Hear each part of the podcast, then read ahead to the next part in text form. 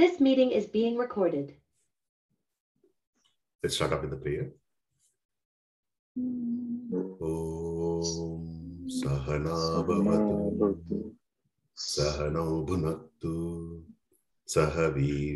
Karavavahai Vidvishavahai Om Shanti, Shanti, Shanti.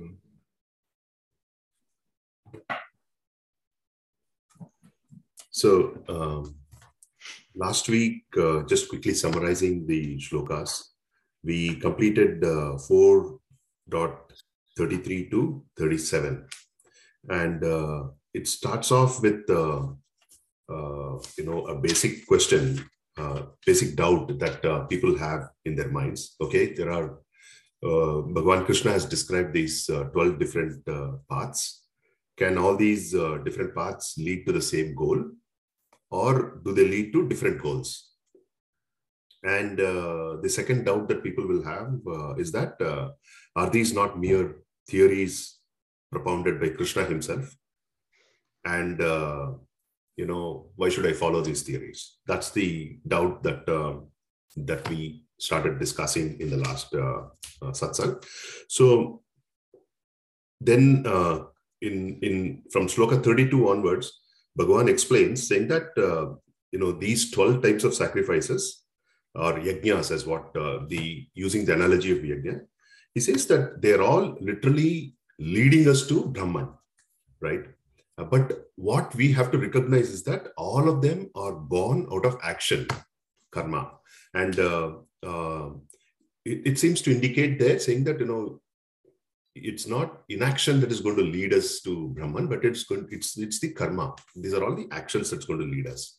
And knowing that these are all uh, born out of actions, and actions are obviously born out of desire, then we will be free. So then he goes on to explain, saying that how do you know what what it is, which is the shloka 24, Brahmarpanam, where then he talks about the uh, knowledge and how that is superior to uh, any sort of yajna that is done with any dravya, which is the objects, right? So he's uh, Bhagavan's uh, logic is that all actions in its entirety will culminate in knowledge, jnana yajna. And uh, then he goes on to explain about, uh, you know, uh, what does it what does it mean, and uh, how does how does one get this knowledge? And then um, the in shloka 34 he says that we have to go and question and serve and with shraddha ask a master to give us that particular knowledge which kind of you know indicates you know what's the attitude one should take to really understand the knowledge what is required for for us to realize who the goal uh, the goal of life is? Uh, then um, then he says that uh, uh, knowledge alone which is imparted by those who have realized the truth that alone and no other knowledge can can be effective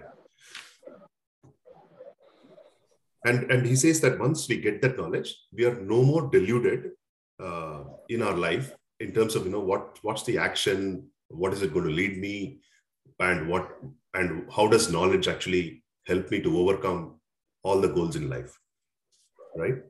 So uh, he also kind of you know, emphasizes that even uh, the most sinful of all sinners once they know what this knowledge is they'll be able to cross through the boat of life right? And in in our discussions in the last satsang uh, like what we uh, uh, focused in the in the pre- previous uh, uh, uh, previous satsang you know one of the in the previous satsang it was basically about pranayama as a technique and whether how how it can how it is to be done and who can do it what should be done and all that stuff. So in the last satsang the key anchor seems to be you know about the guru tattva right the principle of guru okay you know how should we go about the guru what should we look for in a guru those are the kind of topics that we discussed yesterday uh, in the last satsang and i think um, uh, in, in, in the whole idea of the whole idea of trying to get knowledge, you know, okay, if you've gotten this knowledge about who we are in in chapter two or by reading the book. But why is it still not sufficient? Why should we actually have a guru, uh, the, the guru kind of you know uh, instruct us? And then there was this discussion about whether the guru is a person or or a being. And I think there's a beautiful point which was made by um, uh, several of us. But one thing which stuck in my head was uh, Krishna's comment about the 24 gurus for uh, uh, that Lord Dattatreya, who, who mentions that, you know, what he learned from each of the principles like earth, uh, sky, uh, Python, and things like that, which I think he shared a link as well. So um, I think I kind of you know, sort of summarized what we uh, uh, concluded in the last satsang. And this, now we are nearing the completion of this chapter 4 from 37, 38 to the 42 slokas. And as usual, anyone can pick up the thread and start trigger off this conversation with um, your aha moments.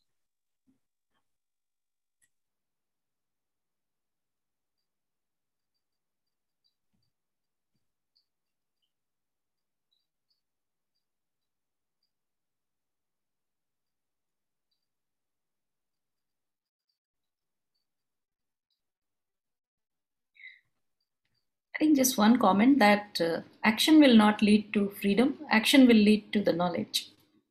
Knowledge will lead to freedom. That's just the.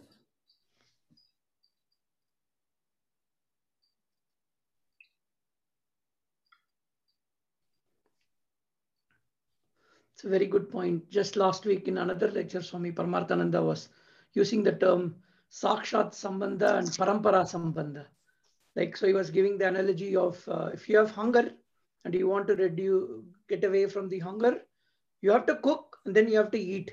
But both of them are necessary but cooking is the first step and then but eating is the one that will finally kill the uh, hunger problem. So he was giving this example of direct and indirect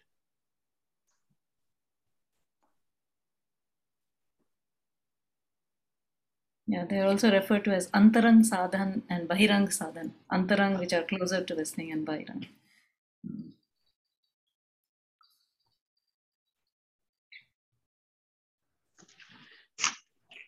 One query on, uh, you know, Shloka 37, where they talk about uh, Sarvakarmani.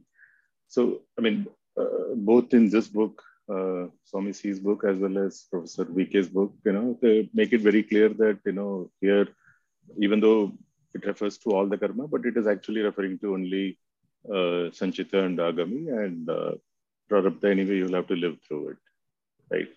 So I think it refers to uh, Sanchita karma and Agami karma. So, mm, but we, but we, we all are aware of people who have attained uh, you know, enlightenment while living also. So does it mean that, you know, so they basically, you know, if, if I have to live through Prarabdha and then only, um, uh, you know, at least my, uh, the, the body part only when they die, I, I get the enlightenment or can I get the enlightenment even while living? Because Prarabdha anyway, I have to live through it and go through the suffering and so on.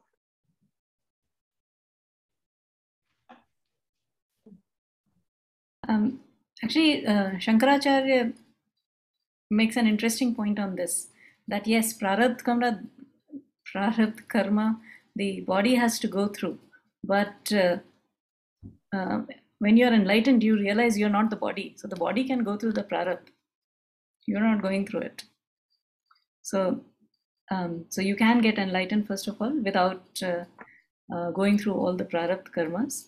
But um, it's more of uh, you know the arrow which has left the bow it has to hit the target. So yes the body does go through it. Because um, each prarabdha will have a lot of people associated with it and conditions and circumstances etc so you can't take out this one person unless you go back in time and then fix that that karma and take that out right? So like in the movie the the if you take it out the whole sequence change but you can't do that in this world so, yes, the body does go through the prarabdha.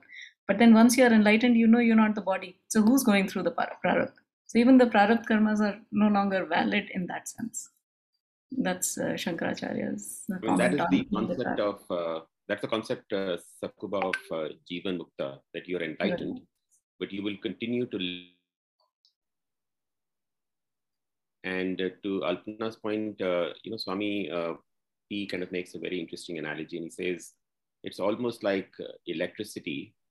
Uh, so your prarabdha is like electricity, which will kind of continue to go and give you shocks, uh, you know, that kind of stuff. But he says after you've become jivan mukta, just think of the electricity is insulated, you know, in a wire, and so it doesn't affect the jivan mukta because, you know, like like she said, you know, it's you know, it, it you know, it's the body and the mind. The it doesn't affect the, the jivan mukta. Uh, so yeah, but you still have to live through the prarabdha, and you know, if you're ill or if you're kind of having cancer or if you have like any other problem, that will continue till the prarabdha is sort of exhausted. And suffering is definitely not there. Yeah. Any of the enlightened being you ask them, they they don't suffer, even if the You're body insulated from that, yeah.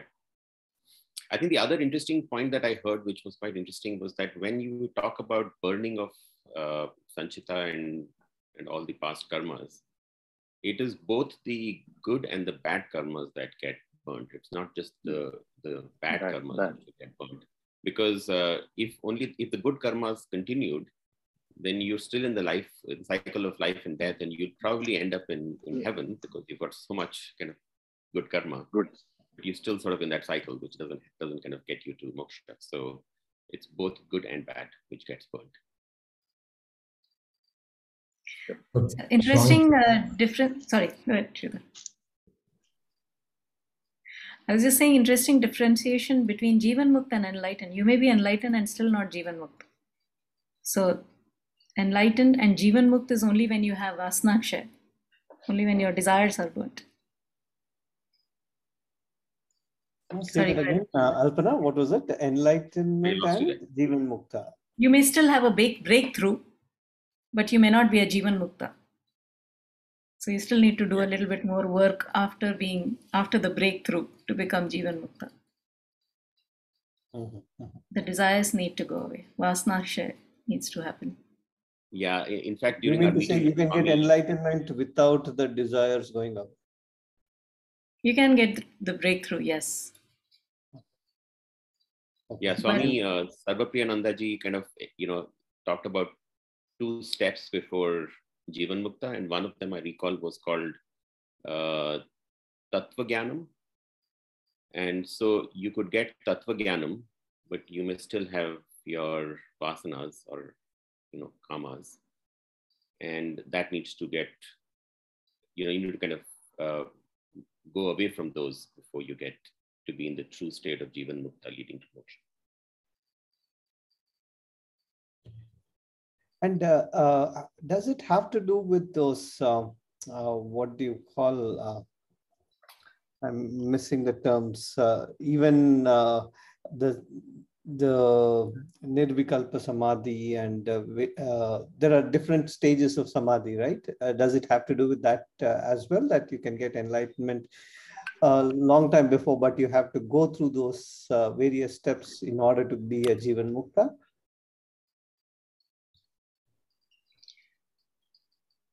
Uh, not 100% sure about that, but Samadhi is not mandatory for, be, for, for being a Jivan Mukta or an enlightened being. It is not a prereq. I see, I see. Okay, okay, okay. I mean, that's what I have read. Mhm. So, or I have actually asked SPG as well. So he said Samadhi is not, because Samadhi comes and goes. So Okay. people who are not enlightened can get Samadhi, but they may still not be uh, Enlightened, enlightened. and vice versa. And you don't need to be uh, go through samadhi at all to. No. Okay, okay. All right. Sridhar? Yeah, the point two two diametrically opposite points, both made by Swami P. One in Bhagavad Gita in reference to these shlokas. He says, "Papam kills you immediately, punyam kills you over births." So it just it just drags you and just messes you up for a longer period of time. But in Vivek Chudamani, he, I mean, Adi Shankaracharya takes the whole thing and just inverts it in the middle of Vivek Chudamani. He says, uh, aiming for Jivan Mukti is like really copping out. He says that's a waste of time. He says Jivan Mukti will happen whether you like it or not. What you really have to realize is you're not this body at all. You're never this body. So you, you get Videha Mukti and Jivan Mukti will, by the way, it'll happen anyway. You don't need to like what Alpana's point. So the focus on, even though SPG says, I think they kind of, even Swami Vidyaranya in his book, which I tried to read Jivan Mukti Viveka and just after like 10 shlokas, just gave up because it was too heavy. And I, Swami explains it very well in, in uh, he says, you go through, you don't have Brahman is not a problem. Everybody has it. Is Brahman Jnana Phala Anubhavam is the issue. You don't able to, you're not able to sustain the fact that you are you're already that you're not this body mind and therefore you have to go through these vasana shayas loka vasana deha vasana shastra vasana. You just keep diluting them away. And uh, so the the focus really is to move away from this viprita bhavana. Every time it pops up you remind yourself you reinforce either say that take the lord's name or you reinforce with aham brahmasmi or you say something which distances you from the issue either good or bad that's affecting you and over time, that becomes a constant thought, or you say Brahmarpanam Brahma So he says Videha Mukti is the real goal. Even when you're living, you just realize that you're not this body mind anyway. You just live through it. Jivan Mukti will happen on its own. Vasanas get destroyed, don't get destroyed. He says really doesn't matter. It's like you're, you're free forever. Sridhar, I think uh, maybe I misunderstood it, but I think it's the uh, it's the other way around yeah. Videha Mukti, uh, Jivan Mukti is the is the goal. It's not the Videha Mukti. Videha Mukti will happen automatically if you're Jivan Mukta because Jivan Mukta means, you know, maybe you used the words in the wrong thing, but I did not understand that when I read that. Okay. Which I was thinking of exactly the way you said it till I went through Vivek Chudamani. In Vivek Chudamani, Adi Shankaracharya inverts it. He oh. says, he says, Videha Mukti, Jivan Mukti will happen, whether you like it or not, it will happen. The, the, realize, the moment you realize that you're not this body mind, that is effective with Mukti There's no, you were never born. So there's no question of rebirth or dying or being reborn. So the, the whole goal is you take a step back, then you realize you're never born. Where's the question of death and rebirth and all those sort of things? So immediately achieve Videha Mukti. And then Jivan Mukti is like a, a byproduct. It's like you don't need to slog. Till that time, I thought Jivan Mukti is the goal, Videha Mukti will happen at death. Adi Shankaracharya inverts it and he says the other way around. I mean, it's radical. So Vivek Chudamani changes many understanding. But this is one which I thought was very valuable, which is the point that Alpana also hinted at, saying the real, whether it is prarabdha karma that you have to exhaust for this birth, the fact that you realize you're not this body mind, uske baad doesn't really matter what the body goes through. I mean, that's as good as Videha Mukti and Jivan Mukti in like one stone, two mango type uh, scenario. So it's, I was thinking, it's a bit radical because I, I thought that when you realize that you are not the body mind and kind of the true realization dawns that is equal to jivan mukti and then and then you live as long as prarabdhas continue and then when you leave the when you finally sort of die I will, the body I'll, post the, I'll post the link of this vc lecture yeah, in the group. because this, this sounds kind of very different from exactly what rajesh said. I mean i thought it the other way around. Yeah very interesting but very interesting thought. Yeah please do. Yeah thanks. Yeah so technical definition is what we we've understood. Videha mukti is after death but that, that is what I was actually hinting that Shankaracharya in his Bhashya actually says the same thing that what prarabdha? If you're not the body, then who's prarabdha? Yeah, I, I, I, recall that because, um, you know, uh, to uh, Sakuba's question, right? I think, uh, you know, who is going through prarabdha is depending on the perspective. You know, when we see a master uh, we think that you know the boy the master has a body and all that. So we think that the master is suffering and you know going through the prarabdha. So he has the prarabdha karma. But uh, from the master's perspective master you know it's a non non non question for for, for the master.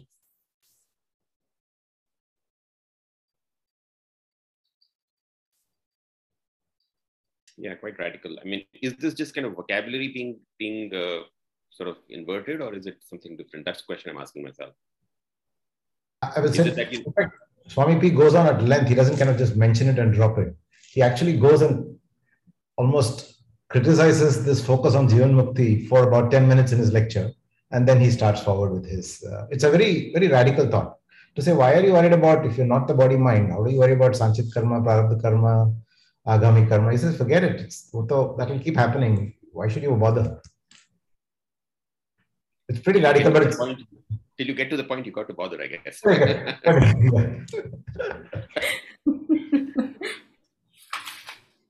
Anyways, yeah, it's it's different. But do, do, do send the link, Sridhar. It's quite quite intriguing. Brilliant.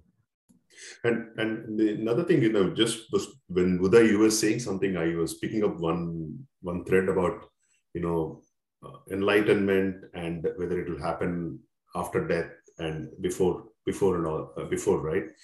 The uh, the uh, the perspective that you know that that I that I was I was having was that as soon as someone has let's say you know using euphemistically you read chapter 2 and then you realize that you're not the body mind you're enlightened as an individual. But then going back to the point of what Sridhar was saying okay so if i'm enlightened why am i not able to see that impact in my life? Then that inertia of a moving vehicle you should remember that analogy right? Like you turned off the engine but the engine is still going. It has to stop after some time. And that means you'll have to start exhausting all the quote unquote the desires that you already have uh, even with the knowledge that you're not this body and mind. To alpana's point right? You know yeah you can be enlightened. All of us are enlightened but we don't see the benefit of being enlightened because of uh, that that uh, set of vasanas and desires that are still within us which we need to start reducing the impact of it. And then bhagavan gives this 12 beautiful set of karmas that you can keep doing one at a time or all at a time whatever. So you can reorient yourself and become that particular person who you truly are Okay, I, I need to ask uh, this uh, uh, anybody, uh, but where does this uh, samadhi, this uh, vikalpa samadhi, nirvikalpa samadhi? There were a, there were a series of steps, isn't it? I, I forgot whether it was in uh, uh, uh, Atma Bodha or Tattva Bodha. They patanjali yoga sutras Huh. So, uh, in which path do those uh, those steps and the samadhi, uh, samadhi, and then enlightenment? Where where does that all fit in? Uh, I just want. I'm curious now. let me take a shot at it. I could be wrong, but let me take a shot at it. So, um, Advaita and yoga philosophy are slightly different. Okay. 99% they are the same, except the last step. Yoga philosophy, which is the, the Patanjali Yoga Sutra, which is sort of called as Sankhya, uh, Sankhya there also. The way that uh, that explains is that you need to go through the samadhi state and for you to know Brahman, right? And they emphasize on that samadhi state, the nirvikalpa or savikalpa samadhi. And to Alpana's point, that comes and goes actually. So if something is coming and going, that's not a Brahman state, it's not a permanent state. So, but the point is their emphasis is to go on that particular path. Whereas the Advaita path just says that the moment you know, then that knowledge will burn everything else. So you don't need to have a you don't need to sit meditate to do samadhi and all that stuff Okay. Because I remember reading this in one of Tattva Bodha or Atma Bodha uh, contexts. The, the, the, uh, I think it starts with Yama, Niyama, uh, uh, all those uh, these things as well, isn't it? Is that all uh, Patanjali Yoga Sutra part only? Okay. It is patanjali's yoga sutra the ashtanga yoga is mentioned right yama niyama asana pranayama Huh. dharana uh, dhyana samadhi Yeah, yeah. But, but Uday, I think you're right that it did come up in one of those books as well. Uh, Right. But but I think what uh, my understanding is the same as Rajesh's, which is uh, that you know you you can get there through that path, but again, in in Patanjali Yoga Sutra, again there is a uh, two different things: Prakriti versus Purush, right? So that's where it sort of ends in a way, quote unquote. But in the Veda, it's like just you are going to enlightenment, there's only one. I mean, that's at least how I have uh, sort of understood it. But you know, you should ask this question when Kishore is on because he's the resident expert on uh, on uh, this uh, yoga sutras Namyam and Yoga Sutras. Yeah. Okay, okay, sure. Or, or is it that um, you know there are different margas, right? Like the Bhakti Marga, Jnana Marga, and uh, uh, what was the other one? That was uh, uh, that's the yoga marga, is it? Is it? Uh, and uh, this uh, these uh, yama, niyama, and uh, samadhi occur in one of those paths, and not necessarily all paths have the have that stage. I think it's a little bit more of um, perspective, right? So uh, this is my understanding, and based on what Guru spoke uh, uh, about it, right? See, the whole idea is not to suffer, right? That's the premise, central premise of the, all these processes, right? Uh, so when when we say, "Oh, I have an intellectual understanding," I'm not the body, right? We all of us have that at this point, right? But has that when something a curveball hits us in life, do we still suffer? That's a foundational question, right? If we still suffer, then that understanding is there, but it has not become an experience yet, right? So mm-hmm. when that when that becomes an experience where you are still witnessing it, so when, when when it becomes an experience, the difference is there's no suffering, right? You are not afraid. There's no the, the inner. If you look at the inner space, you know there's no powerlessness, right? Anger, um, you know, any of those feelings are not there. You are just dealing with the situation as it needs to be dealt with, right? Then you are just you're seeing it like a third person, right? There's no identity there. The whole idea is to experience that, right? Now, what word we want to call it? That's kind of uh, the scriptures do it slightly different, right? Till that is experienced when you're alive, it's it's it's of, that's when you're i mean you can say we are some schools of thought will say you're you're enlightened when you're experiencing that that right i may have an understanding but if i'm not experiencing i'm still in the journey. Right? I'm still burning i'm purifying myself. But uh, um, one school of thought says once you understand you are you're already reached right? That's kind of one school of thought. The other school of thought will say that no till you are tasting it and experiencing it, you are not there yet. So, so I think that is the the difference, right? Where the goalpost is set is is I think that's where the words get tricky, right? Uh, I mean, but the essential principle is this, right? As long, I mean, when you're living that, when natural response from the inner state, when the curveball hits you, right, is of complete equanimity, uh, and you're and just seeing it as a witness, like a, your neighbor seeing the event, right? till that experience comes, then you're still suffering. Right? The whole idea, essence of all these paths is not to suffer. And a lot of times when you experience that state, right? Um, when you're when you're experiencing life as a witness, right? Then um, you would there's no duality, right? That uh, nirvikalpa, there's no vikalpa, there's no everything's Brahman. That will become an experience. Then you'll get lost in the Brahman right? You're sitting for hours and hours and hours, getting lost in perfume. Those are all the samadhi states, right? Uh, I mean, you can experience, you may not experience, but again, all these are words, right? The whole essence is: Are you experiencing powerlessness when when when you're experiencing life, right? That is the essence of it, right? When that happens, then there's still, you know, the the purifying will happen, right? Through all these paths of upasana, karma, all the, all the journey, right? But journey, the, the core to understand, principle to understand is that are you experiencing powerlessness? Yes or no? That's a principle, right? And and if you're able to live that way with complete powerfulness, right? Every situation, including your death. So when the yama comes, you are absolutely powerful. Say you come, please sit here. Let's have a cup of coffee. Then that's it. So that's really the goal of the, all the process. Is when yama comes, you just say, "Hey, welcome. Let's have a cup of coffee." to be able to do that. That that's how I understand this whole principle. Again, words, I've seen the words are all very, very interplayed and goalposts change. Sometimes the master needs to interpret for you. But the central principle, the way I understand, is this able to live life completely powerfully with no powerlessness. Um, when I'm saying powerlessness, all the emotions that we talked about.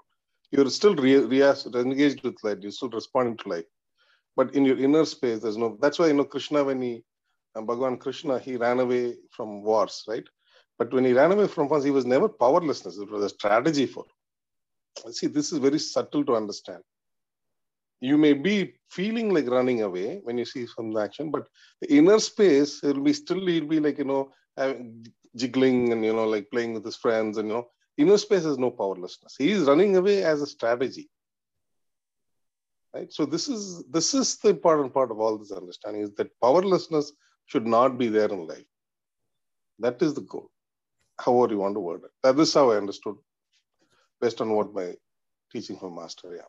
Beautiful, Mukku. Very well said. And I can I can put it very crudely, you know, in very very crude words, not as sophisticated as what Mukku is. If someone asks you, "Are you enlightened?" and even whether whatever we externally, if we say the answer yes or no, that doesn't matter. Internally, if if we are hundred percent confident that yes, we are enlightened, then done. But that internal confidence does not come all the time. Till you realize. Yeah. So I had a question, Mukku. Uh, so is Nirvikalp Samadhi a step before enlightenment, or if you are enlightenment, you enlightened, enlightened, you can go into nir, Nirvikalp Samadhi at will? Which one is the right thing? Yeah, I think it is. It's it happens. See, when you start losing the body identity or the body, I think it doesn't happen to everybody. I think that is Alpana's point, right? It doesn't. It's not a required step, but generally, when you when you start experiencing that that space where you are not the body, then the there is an experience of uh, of that you know laya, right? You get caught into that, like you are because if you're not the body, right, where does the interest go? Just sit to yourself, close your eyes, right? Actually, when you go to deep sleep, they say that's nirvikalpa samadhi. When you're when you're in deep sleep, you're in nirvikalpa samadhi. We experience nirvikalpa samadhi every day, but it's just we are not aware that we are experiencing, right? That awareness is not there. So very closest thing is when you're in deep sleep, whatever you're experiencing, you experience that through the day and it's samadhi. But it's I, I, I don't know enough, but I believe it's not a required step, is what I generally the scriptures are, are, are kind of generally indicating. But a lot of masters do will go through that that phase, and then in fact will whether it is I'm looking at masters life Ramakrishna Paramahamsa or, or um, you know all the masters Bhagwan Osho, all of them go through that laya. They get uh, they get into it, and then they get established in something called a Sahaja Samadhi, where they are able to uh, be the not the body and operate the body. See, when in Nirvikalpa Samadhi, typically they they generally are in sitting in one place or get lost for days and days and days. Where that experience that I'm the Brahman is not there. They dissociated with the body, but they're not able to move the body with that identity or lack of identity, if you want to call it.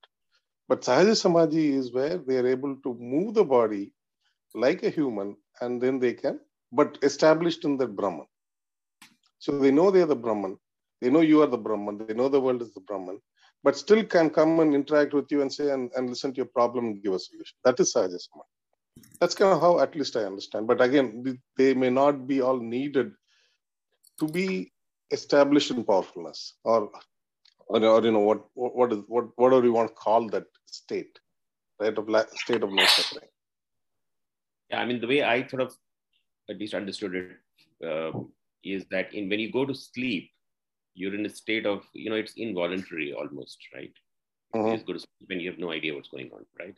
Whereas when you are in sahaj samadhi or you know samadhi, uh, you are able to do it voluntarily almost, as in like you can, like you said, you know, you can see the you you you know you're not you're Brahman, yet you can be sort of aware of the Correct. material side of it. So it's a it's a it's a very sort of at will kind of a thing as opposed to sleep where you just sleep because you have to sleep. Yeah, that, that's my understanding too. Yeah, because in sleep it is unconscious, right? You but exactly. closest for us to understand is because I'm not suffering in sleep, right? So in deep sleep I enjoy it. I get regenerated. I, I don't suffer. I'm just using that as a way for us to understand, or at least for me to understand. I'm not sure. us For me, I think you're right. I think that that makes sense. If I may add. Um, so if you stop eating for a day, two days, you'll get into Nirvikalp Samadhi. But that's not enlightenment because the mind is not creating any vrittis. So I think that's just to give an indication that Nirvikalp Samadhi, yes, you can get it through uh, control of mind, you can get it through uh, controlling the food, etc. You will you will get into that Nirvikalp Samadhi but that doesn't mean that you will get the knowledge but as you know yeah um, when you're enlightened actually the difference in the uh, experience after enlightenment depends on the preparation. So if you're prepared, yes, you can get into Nirvikalp Samadhi. And that is a different one where you do go in at will, not by controlling your mind or you can access it. It's accessible to you. So you can just, you know, while everybody's sitting and talking, you can get into that stage, uh, like Ramakrishna used to get in. So, so that's Nirvikal after getting enlightenment. But not everybody can do it again there. So it depends on like, the yeah. yeah what your preparation is, what your prarabdha is. It actually depends on that. But that doesn't mean that there's any difference in the enlightenment after you pass away. You all will not come back into this cycle of uh, uh, birth and death. So that's my understanding. So uh, related to just nirvikal samadhi or the samadhi part of it, um, and it can be done using like pranayam, uh, those kind of postures and uh, preparation can get you into that stage. But again, it comes and goes. So that's why it's different from enlightenment. And the word that Mukku used was Sahaj Samadhi. I think that might. Sahaj Samadhi is after, yeah, after the enlightenment. Yeah, yes. that probably makes sense. Yeah. Mm. Yeah, because then you are not. It's effortless. So, so Yeah. Nirvikalp Samadhi of uh, Patanjali Yoga Sutra is not uh, effortless. It requires a lot of effort to get into it. Whereas Hmm. after enlightenment, the Samadhi that you get, get into is more of Sahaj. It is without effort because you can access that. Can't you can't even call it experience. I don't know what to call it. That being. Yeah. Thank, I mean, I, I kind of link this back to, you know, even that sort of discussion in, in 418, I think around action less in action or the other way around, which is that when you're in that state, you are actionless, yet you are fully aware of the action in the in your body mind. amidst amidst intense action if you can feel actionless Yeah, yeah, exactly. Amidst are- intense action, if you you are feel there. actionless. And whereas Yeah, if people are just sitting idle uh, they're restraining. So restraining is an action. So that's not actionlessness. So you see action in the actionlessness. Actually that's the core of this Yeah. chapter. And, and I recall, that I recall, leads you know, to 4.24 leads to 4.24 i mean I, I recall there was a discussion in you know during this chapter around what uh, i think kishore talked about flow right? And how a musician kind of acts and he's kind of completely immersed in his art or his skill right? But i feel like it's you know when we talk about samadhi or action actionless amidst uh, intense action i think you're kind of almost one step ahead of that which is that you are obviously immersed in the whole thing, but you're kind of fully aware of the two sides, two parts, right? Because there is action. I mean, you're you're you're in there's intense action, but you're also sort of silent, if you will, right? So in a, in a way, it feels like the whole samadhi thing is sort of one step above the typical sort of flow that we experience in different sort of things that we really like, but it's kind of going beyond that almost. yeah so flow you can think of it as an aided it, Yes. you use an aid to, to get into that state Correct. Correct. you should yeah. be able to do it in a sahaj way without aid Exactly. So it's like one notch above a typical flow that we experience in our own sort of occasions.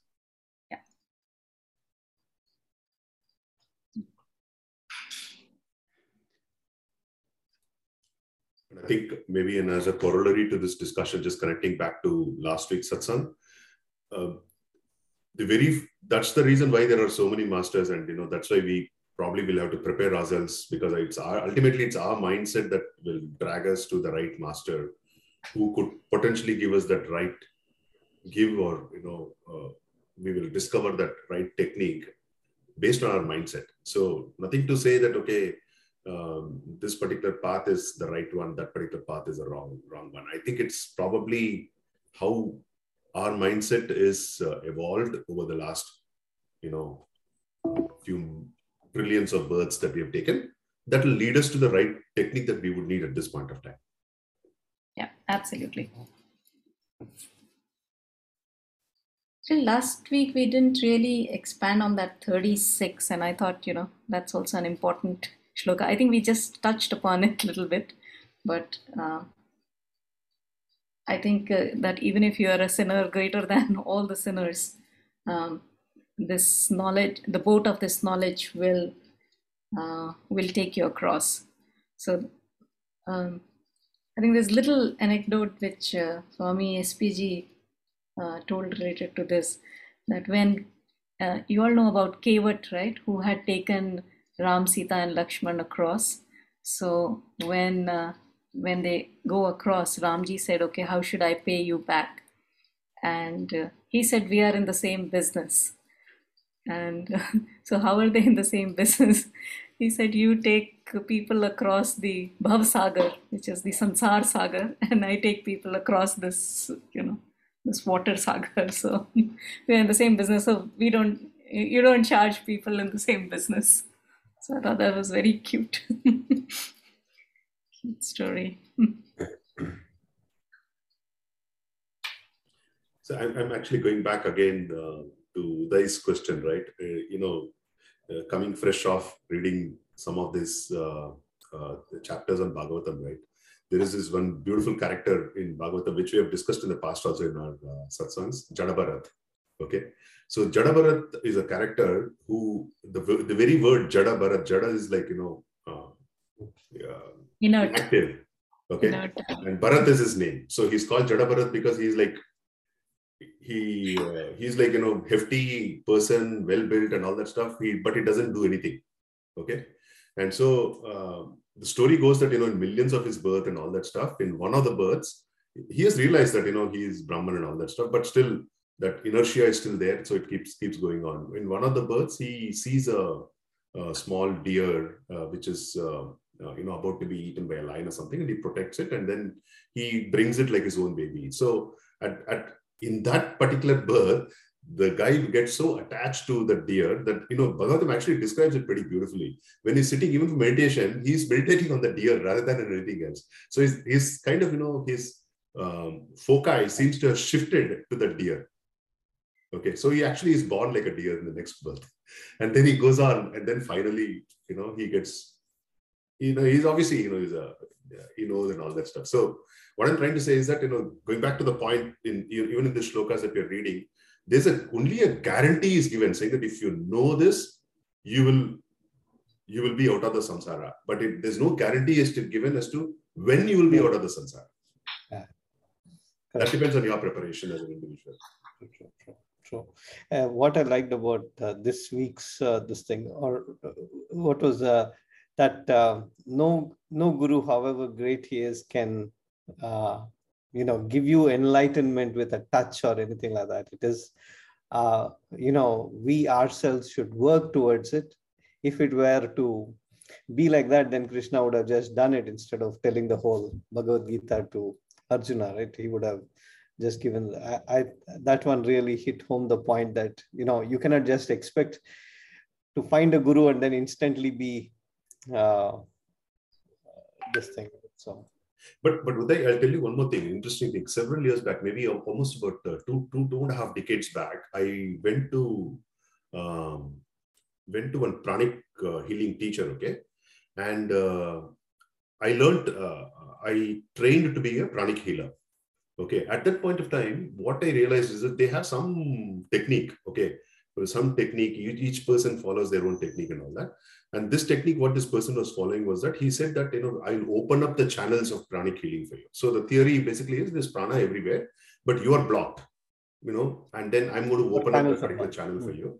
And once I open it for you, you can access the particular prana everywhere, wherever you are. And, uh, and he does some, you know, something like, you know, he puts something on, on your head like this, and then he says, now your channel is open, right? Okay. Yeah. So but the point is like, you know, uh, it's not that the channel is open to everybody at the same extent what the master is saying. It's, it's open to the extent that you are able to receive the particular channel. And that reception means that you got to, you, you should have prepared yourself even before going for the particular training. That's why, you know, you say people who say that, you know, pranic healing also, there are gradations, right? Some people will on a scale of one to 10, Works they're probably at level one, but others you go to somebody, they're, they're just able to heal you. Yeah. Interesting. Yeah. So there, to your point, though, whoever has had a guru will always attribute whatever they've learned, whatever, whether they are enlightened everything to their guru. True. Agree. Yeah. Yeah, it may not happen immediately, but how Yeah, much yeah. I No, no, love. I, I, I, am they will convinced. say whatever I was able to do was also because he blessed me that I could do it. No, I, I'm convinced that the guru is required. A living guru is required. That about that, I'm very, very convinced. It's not that magically they can, uh, you know, uh, provide you in an instant, right? It is something that we need to work on, uh, even with And that's the point I'm saying they do magically provide it. Maybe not in an instant, but they do magically provide it. I think that becomes your Shraddha, maybe. Yeah, I, I, I agree with Alpana, right? At least my experience is that, um, I mean, they can give you an experience, right? Ah, they can, correct. but that is we, because of the vasanas, we come back, right? But what is, at least what is important in the journey is, see, sometimes when you, when you don't, when we're just dryly reading it, right? Possibility is not given to us, right? The possibility, once the possibility, see, we're all told about existence of this rasagulla that tastes great, right? We are reading 100 recipes about it, right?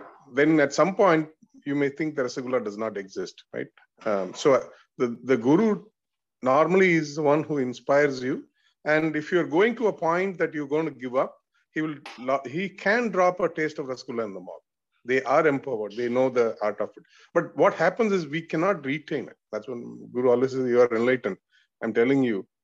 but your your your um, pro- biomemory, muscle memory, right, which are all the karmas equivalent, which we are carrying, that is not purified to a point. It can retain that lack of identity.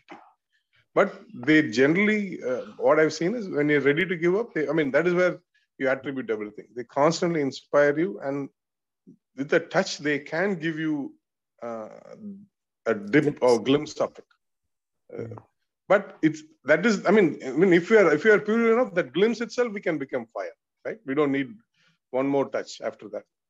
And that's why you see a lot of lot of the times, you know, different masters, they just get enlightened just hearing like Ramakrishna, uh, uh, Ramana Maharishi, he just heard Arunachala and he became just that that was a fire lit him, right? The word Arunachala, that was initiation. He did not need a, a like even somebody to touch him.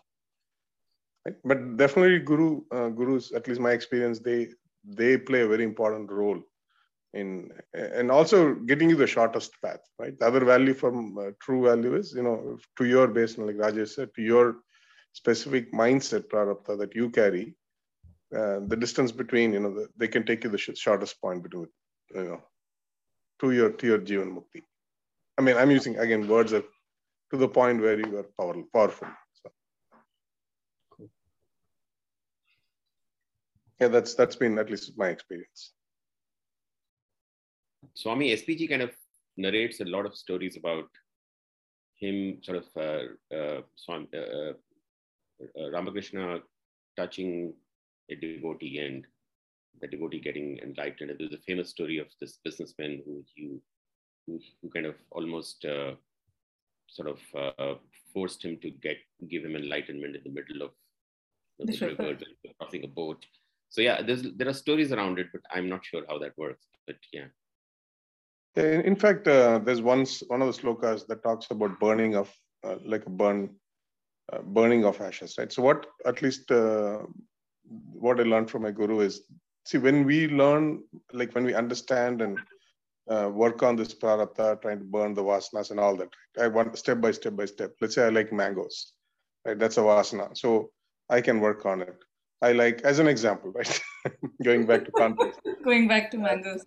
yeah correct and you know I, I like i like curd rice right is another vasana right so i can work vasana by vasana right i can burn them whereas a touch of a master or a presence of a master it's like um it's like me trying like a piece of wood trying to burn like a tree trying to burn itself right uh, but when a forest fire comes right the effort the tree is not making an effort the tree just gets burnt the presence of a master or the diksha from a master uh, can do like a forest fire, can clear a lot of the vasanas um, uh, like in, in, in one shot. That's been my experience. So you kind of go in and, and you know, over, over three, four, five years, you re-emerge with a lot of the, the vasanas just getting dropped, not by your will or picking one by one and intellectually analyzing and dropping it. It just, it just drops. Uh, and I think that's what uh, the Ramakrishna example, a lot of them happen that way. Um, it's like a deluge of purification happens in, in his presence. And then, and then some of them are just left to kind of take it to the finish line or whatever it is. So, Mm-hmm.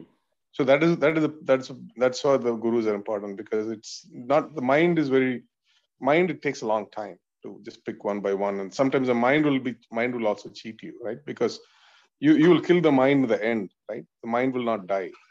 See, that's why it, that is the whole trick about it, right? You, you the whole journey is to kill the mind in one way, as we understand it, and and and you're using the mind to do it. So he's a master, so he can trick you to believe that he need he's needed to survive, and that's where Guru will come and say, no, he's not needed to survive for you to survive. So that's where the, the, the some of the struggles can come with just working on our own. But working on our own is possible. Everybody says it's not impossible. Right? The, the path is also there. One chooses to. A very interesting story about Ramakrishna is that uh, so he had nine disciples, direct disciples. I don't know exact number, I've forgotten. But uh, once uh, Ramakrishna left his body, all of them actually went into seclusion because they said, What he gave us, we want to make it our own.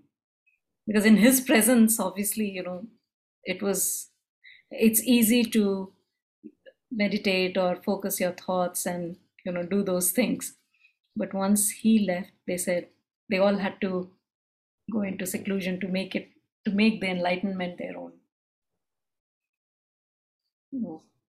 So. Yeah, and there's a beautiful, uh, there's a, I think a three or four part where uh, where they wrote about that part when they were living near a, a old dilapidated building near a railway station or whatever, right? I mean, it's very inspirational. If you read about Vivekananda's life and all the six or seven disciples around, yeah, uh, it's very very inspirational. I mean, they didn't they don't have food. One of them will go to the village to beg for everybody and many days there's no food you just put a towel like wet, wet towel and sleep and the, the train track next to it the building can collapse anytime you know just is just amazing the, the inspiration they had just to even go through that journey. Um, it's truly inspirational you know just to just to see what they gave up to establish like what for vivekananda to become who he is right? And then we all enjoyed the fruits of him so. Hey kishore welcome back. Thank you. Sure Hello, how are you all? I didn't mean to disturb uh, the discussion in between, but I wanted to join you whenever I could. so, uh, just continuing on the same thread, right? Just to um, uh, one of the one of the things that I remember having read somewhere is, uh, you know, let's say that uh, there's a guru, and depending on our attitude towards that guru, the guru's instructions or, or upadesh will start working on us. So when I say what I mean by that, like the way that I understood is if if we see that guru as quote unquote a person or anything like that, then you know that's what we'll probably get. But if you see that guru as uh, pure knowledge, jnana, then that knowledge has the ability of burning the entire forest. So how do we see it?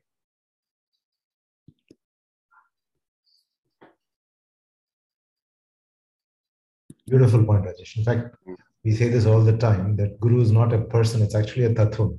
You just put a sincere intent out there, and whether it's Swami P's lecture or you get some Osho lecture out of the blue, or somebody just sends you, someone just the other day I was thinking aloud and thinking maybe I should learn Dasha Shlokam or Adi Shankaracharya. And lo and behold, next day somebody in the family group posts Dasha Shlokam to me and recording, and I sent it to I think Krishna. It's it's I mean YouTube is effectively the guru in uh, sort of a virtual way, but it's truly a tattva. It's not one person. It's just the universe somehow conspiring to get you what you want, and why it comes to you, what good things you did to deserve that. If you start questioning it, you'll never find answers. It's to me, Swami P is wonderful. SPG is wonderful. But two and a half years back, we didn't know either of them. I mean, we knew Swami P for the last, at least myself. And SPG, we accidentally stumbled on SPG thanks to one Nochur Venkatraman uh, on Adi Shankaracharya Jayanti. So I think it's just Adi Shankaracharya is like the Maha, the sort of Jagat Guru, and he's just conspiring and sending all these YouTube videos and audios and people, and even the satsang or all the satsangs we get. So it's just purely a tattva. So I had a question here, and I, I was not there last week, uh, and I'm sure you guys discussed about the guru and the importance and all that good stuff. But there is a school of thought that you, you should only you should follow one guru at a time until you have gotten to a point where you have a reasonably good understanding. Because if you follow several gurus who will explain things differently and with some sort of their own sort of nuances, the chances are that you could get quite confused, right?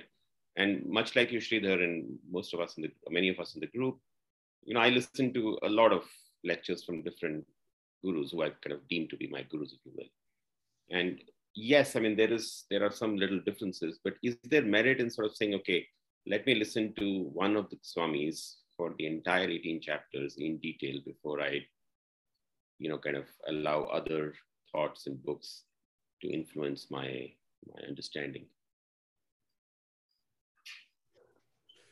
Ajay, I don't know the you remember? Yeah. If you remember Yeah. when we started the Gita Satsang group, okay, one of my requests was that uh, you know just let's stick to Shankaracharya's tradition at this point after the Dayananda the Saraswati, and let's not you know read other things at least for till we finish that smaller book, right?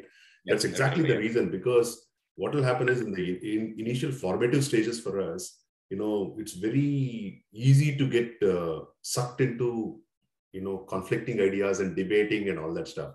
But once your formation has happened, once the structure of what the subject matter is has kind of you know gotten into our heads, doesn't matter what the path we we had followed, then just one path. After that you know choosing any master and you know listening to it and it does not matter. Like i personally come from uh, from a family where madhvacharya is revered but you know i never resonated with madhvacharya's philosophy. But now i enjoy madhvacharya's philosophy completely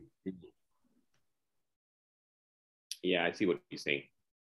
i don't get conflicted now Yeah, to add to that, I would say probably the uh, the system rather than the exact one guru. So it's okay if you switch between Swami P, Swami SPG to get different perspective of the same shloka.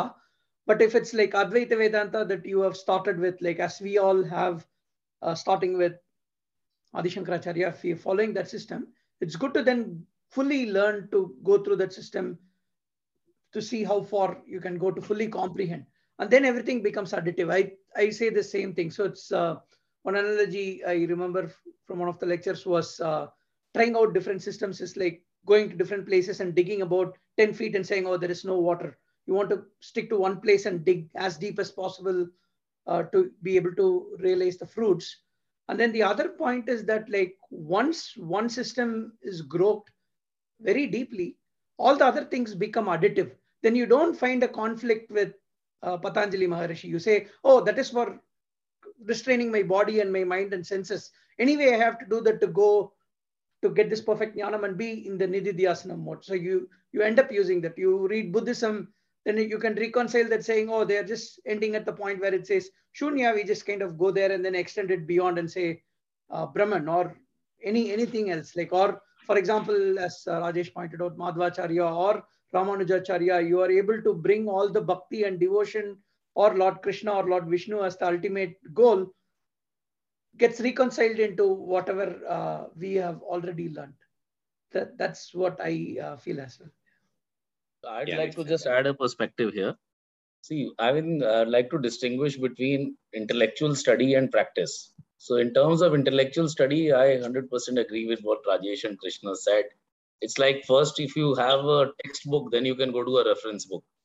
If you follow five reference books, you don't have a textbook, then you get confused. You know, textbook, and in this case, textbook itself is highly confusing. You know, raise a doubt and to surrender, what I was saying last time.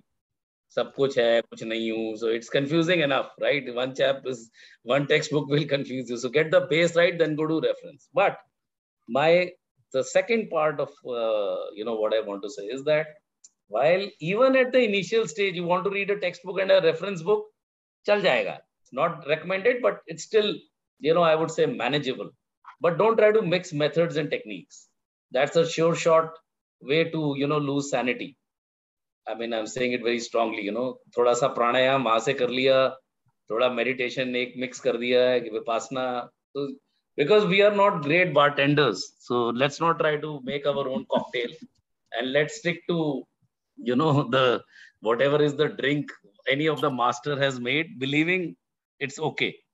We are not we let's not mix and match that part you know so i i would think that's a non negotiable you know.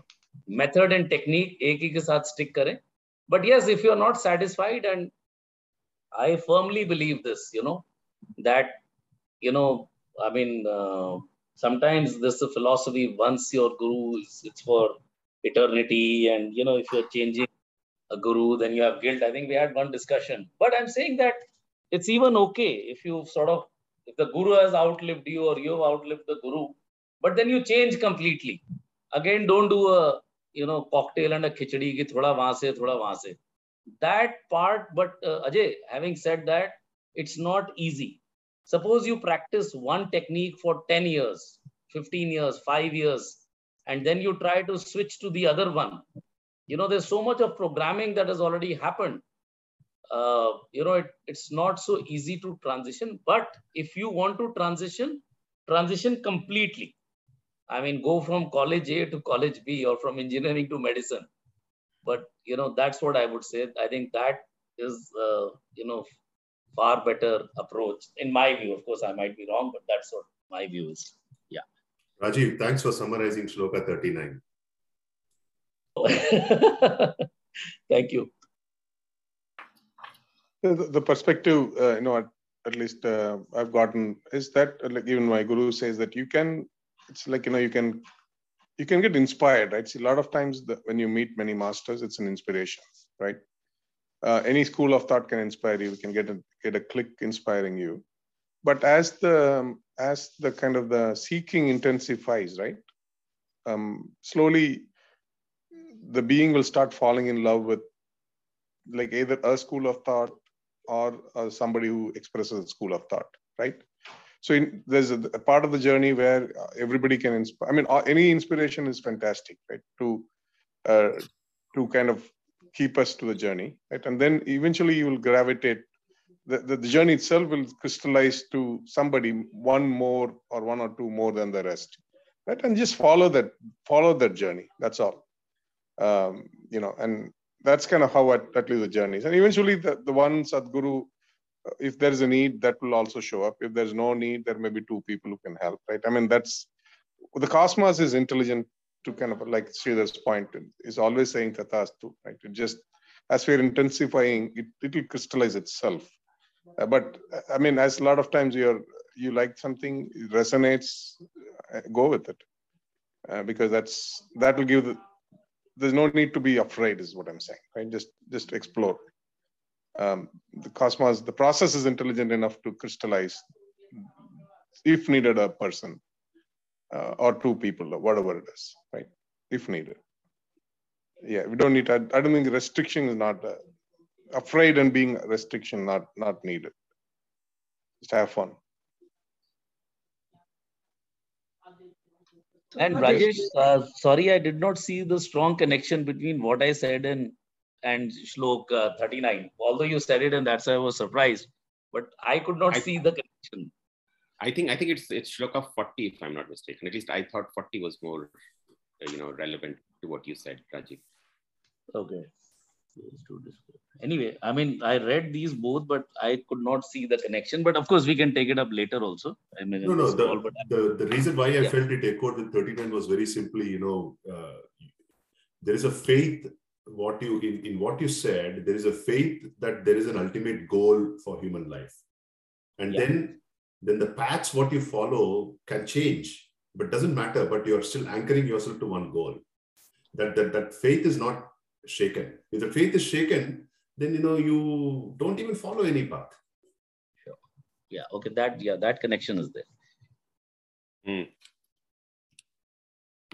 Sorry, Krishna, you were saying something. I interrupted you. Oh, no, no, no. I was just echoing one more point on 339 is uh, Lord Krishna's another promise, Achirena Adhigachati.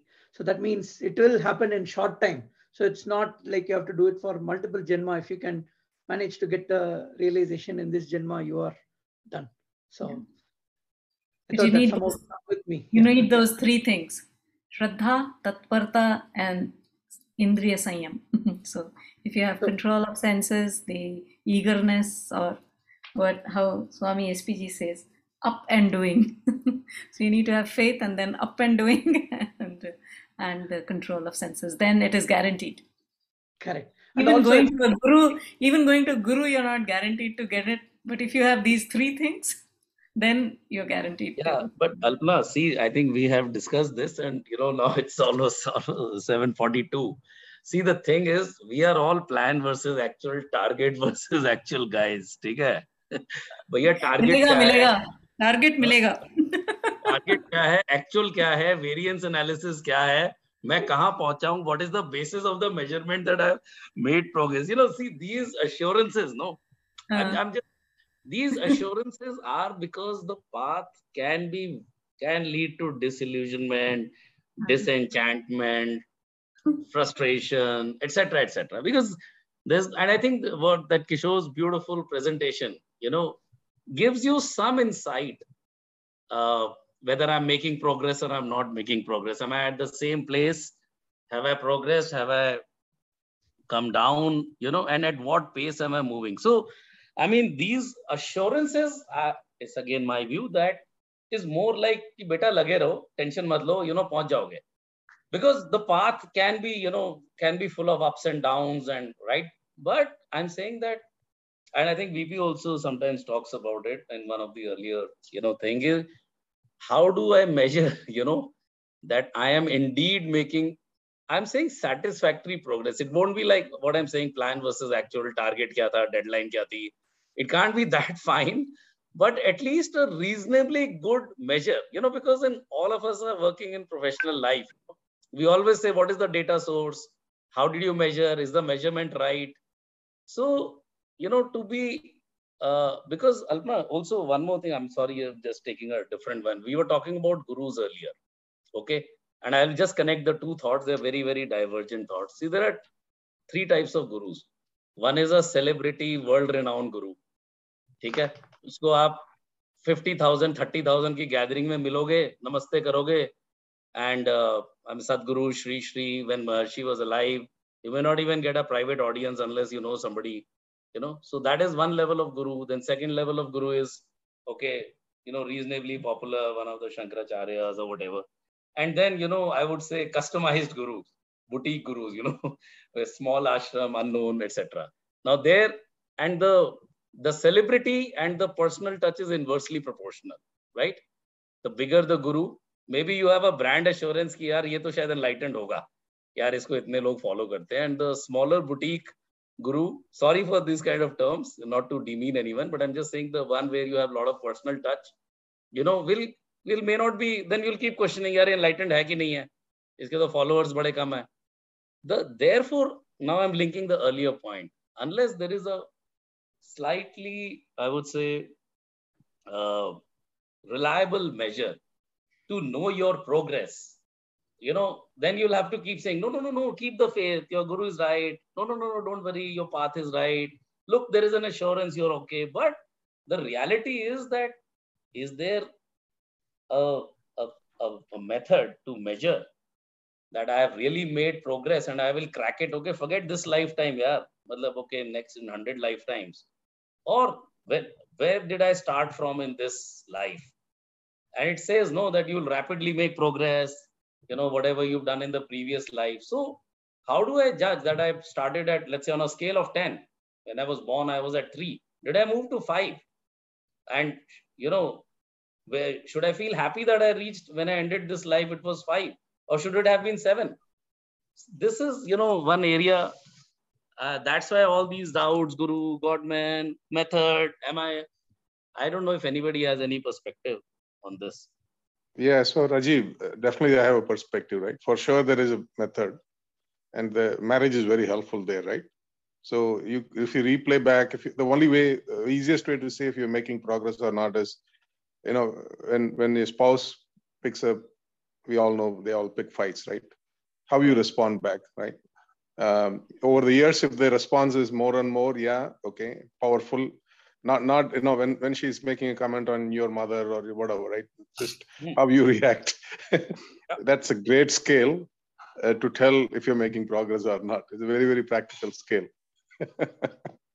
Sure. is is is But i mean i'm i'm serious again- here right? even though I'm just it's a jestful but That's a that's exactly a good way to measure right? Uh, because if you're if you're powerful in every situation right then you are making progress you may learn everything and you know and anything your spouse says makes you same the way you're angry the day day three of marriage. Um, and and not not i mean uh, powerfulness from a context of the knowledge right? And not powerfulness because you're indifferent to somebody's words right? Um, i mean then the, i mean that's a progress right? Similarly i mean your boss right? I mean people all around us right? Keep poking at us. How we respond if we respond powerfully over years powerfully as as as we understand the science then then we are making progress right? If you're reading and reacting the same way getting angry the same way being afraid the same way when somebody passes away right just reacting with the same suffering. I mean if we continue the suffering should go down. That's a scale right in life. Uh, if your suffering is going down then definitely you are making progress. If suffering is not going down you're not. So that's a perspective. I mean that's been my experience also with Yeah. having learning That's these things just Yeah. yeah. And I famous see three FIR hands raised here. So uh, any any one of you have a related comment to this? Let's uh, discuss that. Otherwise, you know, we can park that and then come back. Uh, go ahead. I, I think Ashish went before me. Ashish, do you have a related comment? And Sonali too, actually. go ahead. Yeah, um, I, I have a related comment and it uh, it may sound a bit absurd also and it is just a perspective. Uh, so I, I, I think we, we, we all are like most of us are engineers here and professionals. So we, we are very much into calibration and into measuring. Uh, I, I would say, why not just assume that we are already there and go about our life? and uh, i i think uh, whatever needs to happen to take us in the right direction will happen. Uh, that's just a perspective. I know it may sound too theoretical and uh, too uh, esoteric but uh, just just wanted to give that point of view. Love it. What's the need to measure?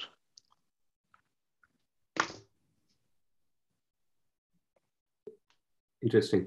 So, uh, Sonali, did you also have an uh, related comment, or was it a different topic? Yeah, yeah. I, I joined after a long time, so I really haven't been following a lot of discussions in the past. But listening to the discussions today, I just want to share a few comments here. Something related to what Mukundan was saying. Like all these discussions and studies are, I think, for our understanding to reduce suffering, right? So whatever all these are, are paths towards reduce suffering. Now, my, I mean, uh, what do you say? Question is, okay, all this is like maybe a method or a technique to reduce suffering. And these methods or techniques have been coming for many hundred years and they were relevant then. But now with the understanding of science, the science has advanced so much. How relevant are these even now? Maybe for some extent they'll be relevant in the sense I'm saying, like you want to reduce the suffering. Suppose for some reason you have a broken hand. Okay, you don't want to experience the pain. So you tell yourself, okay, I'm not the body. So I don't experience the pain. And uh, so it's my body which is suffering. And so you don't let your mind suffer and you don't experience the pain. But at the same time, you have a broken hand and you you know you're taking a lot of medicines not to experience the pain. And at the same time you're keeping your mind strong and positive and saying well, okay i don't have any pain. It's my body which is suffering. It's not me that's suffering. Now the same i think can be achieved if scientifically i i, I believe like there's i mean this is a little bit from my you know drug discovery knowledge that i'm sharing here that there is something called a sodium 1.5 channel. If you block that channel, you don't experience pain. And I think there are a lot of people in this world, like especially in the Pakistan, Afghanistan area region, who have this channel mutated, so they don't feel a lot of pain. Okay, so is and scientifically i think people are progressing to a lot uh, a lot of understanding like how to you know stop uh, these experiences or emotions like you know maybe all these uh, all these experiences emotions that lead to suffering can can they be you know blocked scientifically so that you do not experience the pain or suffering? Vice versa you go through the organic method of meditation and you know all these asanas or whatever this bhagavatam uh, methods and techniques that is being described and been practiced to reduce your pain or suffering. So this is i mean my what do you say? You know uh, thought like like how i mean okay these are all relevant but how how long more will they be relevant? Because recently like i was seeing some news that in the us people are saying they don't believe in god anymore majority of the people. So all this i mean because of the science and development development of science people i think science can control maybe can help you control most majority of your pain and suffering. So that you don't experience pain and suffering you can stay in a state of equanimity despite lot of troubles and whatever. Because we run to a guru why? Because many i mean okay you run to a guru uh, i mean just to have a good life but also you run to a guru because you are suddenly in the midst of a problem. You don't know what is the right path. So guru with his wisdom and knowledge will tell you okay out of these three four four four possible ways maybe you should follow this path. So that is where his wisdom and knowledge because he's you know interacting with so many hundreds and thousands of people. So he and he has read through the scriptures. He knows you know what is the right path he knows you. He will probably advise you what is the right path for you to do do. So i mean and uh, uh, so uh, so this is basically so that uh, i mean um, little confusing here. I mean uh, uh, with with your i mean guru can tell you what is the right path at the same time there are a lot of people who themselves know that what is the right path i don't need a guru to go to. Okay and that is possibly because of their genetic make- makeup and to a lot of extent that genetic makeup can be controlled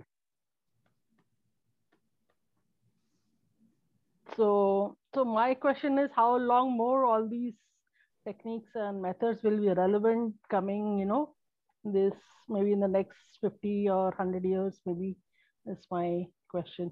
So, so one quick point there, Sonali, on to that point, where science versus the teachings.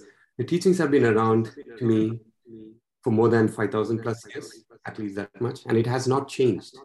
But if you look at most of the scientific uh, things that we have, it is still evolving. What was supposed to be the truth is now changed uh, even a decade later. And every decade or so we are learning new things. We are we are uncovering discovering new things right? And it's constantly evolving and changing right? So right there is one answer for me right? That there is something that has stayed uh, true for so many thousands of years versus something that's changing so often that you don't know what is true anymore right? So um, in that sense, I would like to place the bet on something that's stayed true for for thousands of years. So that's one uh, one perspective with respect to the, the last comment that you made. And, and Kishore, uh, well said. I would also say, like, if sodium is a blocker, so is cocaine, right?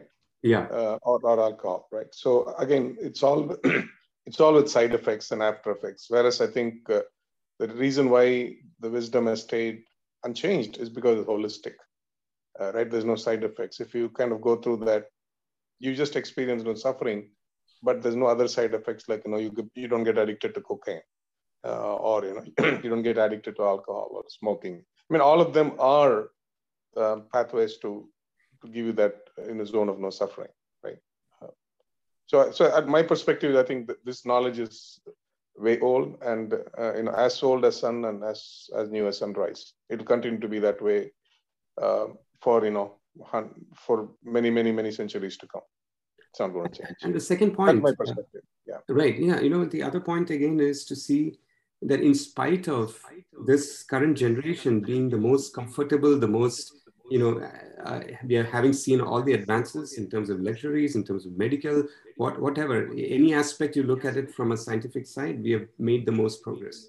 But the suffering has actually is probably more than ever, right? And, and that Yeah. is very true. I, it, this is not something I'm making up because if you look at all the data around uh, uh, around um, um, mental well-being or depression, or if you look at any type of sta- uh, statistic, it is at the highest. It is very clear that people are suffering more than ever. So there is obviously a contradiction right there. So the scientific advancement has not led to the decrease of suffering. So then, then why would we continue doing going after something that uh, um, has not proved to be true? That's one. Secondly, uh, if you look at many things, ma- many advancements in psychology, in, in, around positive psychology, for instance, um, if you look at uh, just walk into a bookstore that and walk into the section that talks about philosophy or psychology, uh, you will see things going back, right? Uh, you will see many books around stoicism from, uh, or uh, especially here, I'm saying, um, or things going back to our positive psychology talking about uh, many aspects that we have already seen in, in the Gita, for instance, right? If you talk about flow uh, or one pointedness, it, it's probably the same thing. So, yeah, uh, yeah, you and and this gravitation towards uh, mindfulness, and you, would see that things are going back to to the core uh, because people have seen that the, the new ways did not work. Um, suffering has not ended. So th- these are all proof to me that Yeah, definitely. we are on the right path in terms of staying with the core. the more the more the science advances this i have heard and read also the more the science advances there will be more conflicts in your mind. You will not know what is the right thing and the right wrong thing. So there are more conflicts and more psychological problems and you know lot of uh, other problems that will lead you to suffering. But this is this is what is kali yuga is right? Is kali yuga is advancement of science to the point that there's so much conflict in among people that it leads to lots of sufferings and pain and that will eventually lead to Satya Yuga. You know, So I just want to, you look at it you know, maybe read out uh, one one para from you know uh, page three thirty three, right? If you if you if you look at the last paragraph, it says the whole. I'm not reading the entire thing. The whole world is striving to win the highest joy that it can possibly can and have gained it. To invest all energy and intelligence to retain the same. Then the goal of life should be absolute happiness. So the question that we are all trying to ask is, okay, what's the final goal of life? Where you're going to achieve that freedom and happiness? And that's what you know uh, the uh, Gita and other uh, spiritual uh, science offering us to say, okay, anchor yourself to the particular goal and then have faith in that, uh, be consistent in it, and you know control your sense enjoyments, and then focus on this particular goal. You're bound to get there.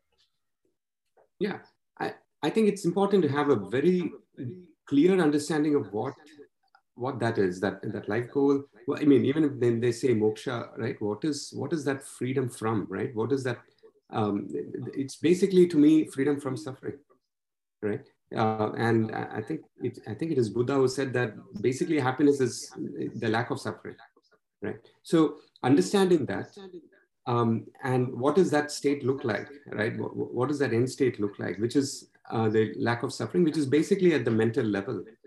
Um, and so th- this is uh, this is the path that's been prescribed, and you can to again back to uh, Rajiv's point. You how do you know that you're progressing on the path, right? I think we've, I know that you're probably at uh, uh, at at eight of uh, seven thirty here, um, but uh, th- this is uh, something that we'll have to see in uh, in ourselves. I mean, FIR was prescribed. How have we uh, progressed in terms of our? Um, I would say the vast majority of our effort goes into our mental preparation of the mind or purity of the mind, as the sadhana chatushtayam and other things have pointed out. That's where the most amount of effort, in practically speaking, will go in. And then from there, the final thing is the you know you're already prepared and it's easier uh, to understand it from that point. So it, then it's the question of, to me, um, uh, the comparison with the lake. That's uh, basically to reduce the impurities in the water and to reduce the now, amount of waves on the surface of the water. to me, those are the two things that we are trying to do uh, to reduce the impurities and to reduce the um, uh, the agitation on or on the waves on the surface of the water. So that's kind of how I see it. If you look at the way, uh, the lake as the mind, so how do we reduce the impurities in the mind and um, the wavering of the mind? So that's where most of these practices are coming from. And how do we know that we are getting more and more purer and that the waves are reducing on the surface? That what you know, that's kind of where uh, the all the teachings are pointing to. Yeah, so Yeah. we're at 7.30. Uh, I think we'll probably have to conclude uh, this session today. Uh, I think uh, you know, one thing that uh, I was hoping, Kishore, you would have said to Rajiv's question was FIR as the mantra uh, Yeah. for measuring progress. So Rajiv, the mantra is there, FIR, frequency, intensity, and uh, Recovery. recovery.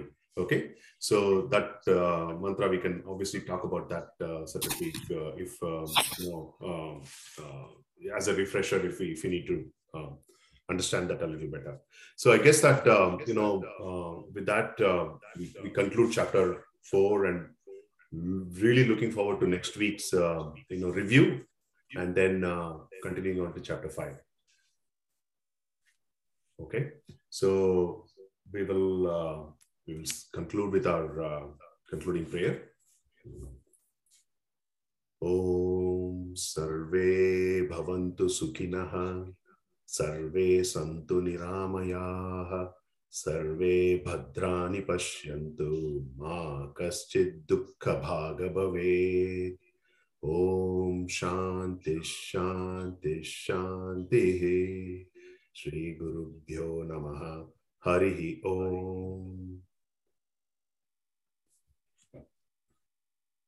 Enjoy the rest of your day. Hari Om. Hari Om.